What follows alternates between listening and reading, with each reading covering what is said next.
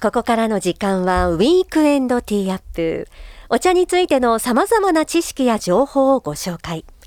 昭和8年創業の老舗日本茶専門店、玉水園の専務取締役で、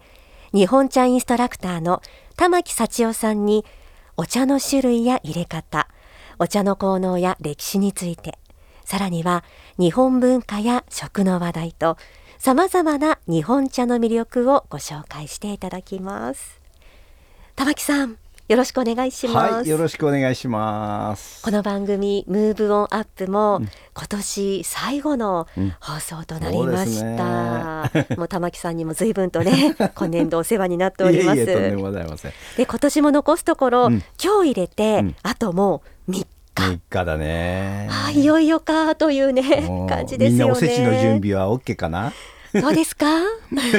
ちなみに増田さんおせちっていつ食べる人やっぱりねほら私北海道出身ですから、うん、おせちはね、うん、大晦日に食べてますよ実家に帰っても玉木さんはどうですか元旦の派なんだよね北海道でも、う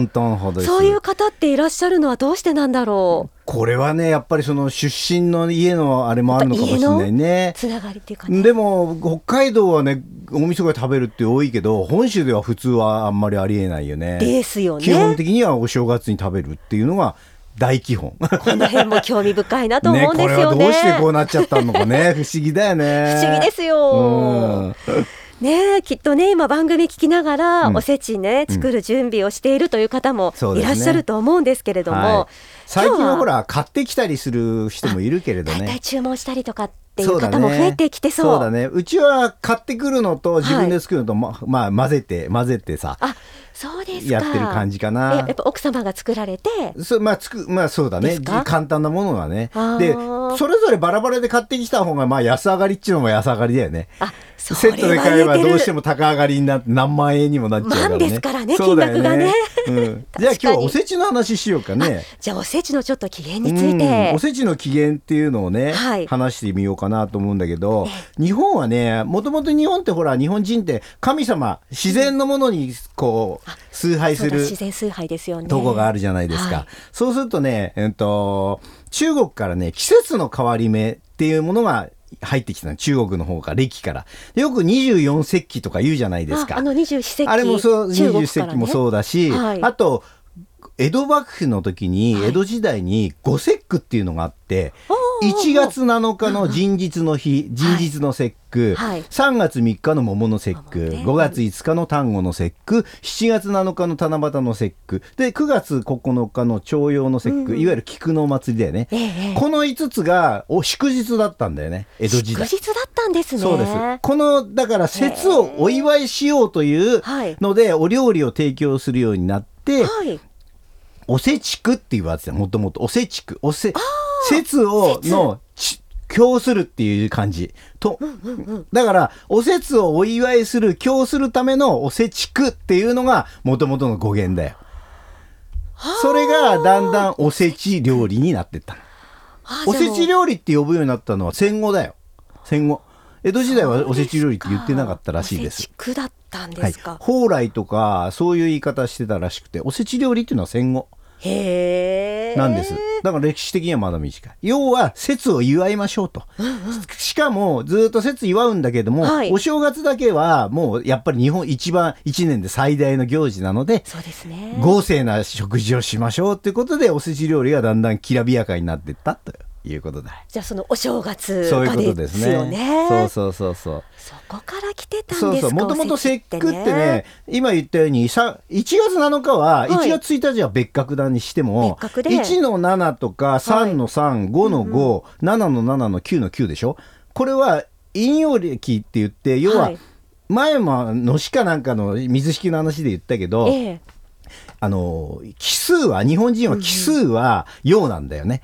陽そして偶数が陰なんだよね、ね、だから陽陽が重なったのはお祝い、はい、めでたいめでたいということでそういう、ね、それでこの5つが五節句なんだね奇数でっていうのはそこからもそういうことだよね三三五五七七九九というそうだねなんとなくやっぱりね、うん、数字もいいですもんねそういうことなんだよね、うん、それをお祝いする会だが始まりなんだよとで1月1日だけは盛大にやろうっていう話だってなるとやっぱり1月1日にもともとおせちを食べてたっていそううよところがきっそとれねそうだよね。だから元々ですよね31日っていうのは布団とはない。この話を聞けばな、うんはい本当は31日じゃないってちことょがっよとくフわラかイングる。してるぞって感じでそうすいうこよとでねすよ。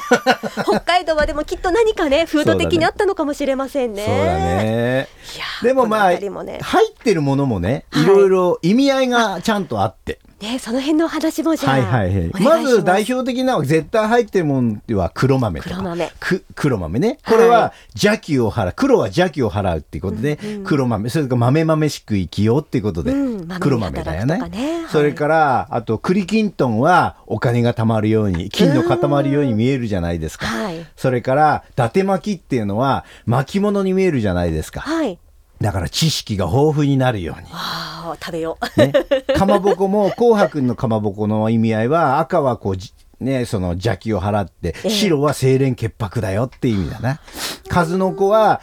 あの金に見えるし、あと粒々がいっぱいだから子孫繁栄っていう意味だよね、うんうんはいそういう意味合いがあってそれと絶対こう豪華なおせち料理にはさ、ええエビがついてるじゃないですかドーンとエビがあ大きなエビがね伊勢エビが入ってるよね、はいこれは字のごとくだよ。海のローって書くじゃない、エビは。はいそうだだから、ひこのひげが、ね、長い、老人の長生きっていう意味合いを込めて、そうだからエビが必ず入ってる。長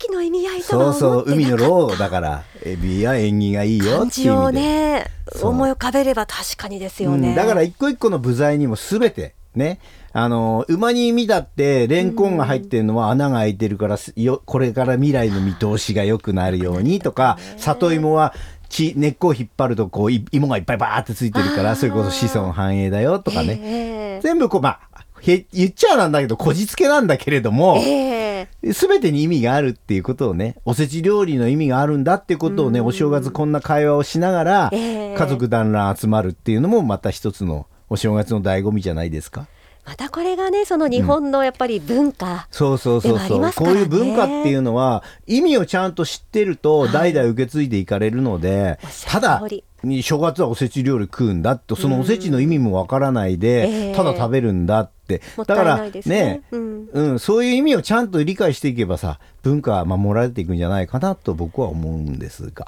いやー本当にその通り で私もね40年生きてきまして そのあたりをねそろそろねちゃんと伝えていけるぐらいのねそうそうそうそう自分になっていかないとなとそうねそうそうそうで子供に思って教まえすてあげてほしいそうやって意味合いをうねーんまそうですね豆一つ取ったって豆豆しく生きるんだよとかってね、ええ意味あるんだって言ってまたねそう思いながらこう家族皆さんでね親戚とかといただくとね、そうですねまたこの味わいとかその時間も感謝になったりっていうそねうそうそうそうそして家族の中で会話が生まれるじゃないですでかすよねそうやって大事ですね、うん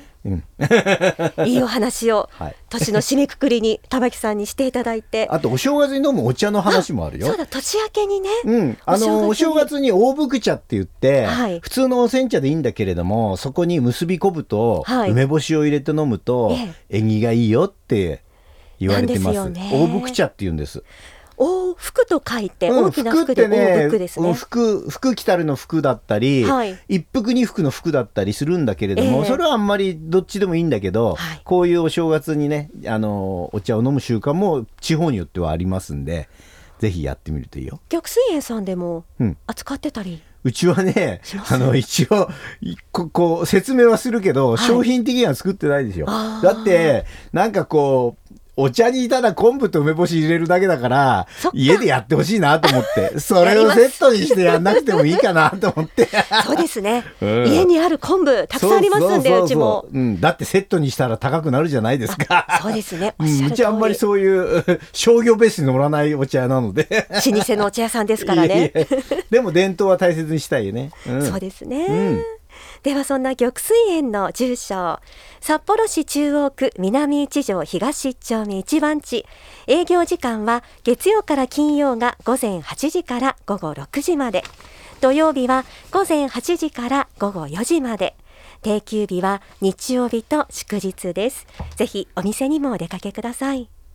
玉木さん今年はありがとうございました、はい、今年一年ありがとうございました。また来年もよろしくお願いいたしますはいはいよろしくお願いします。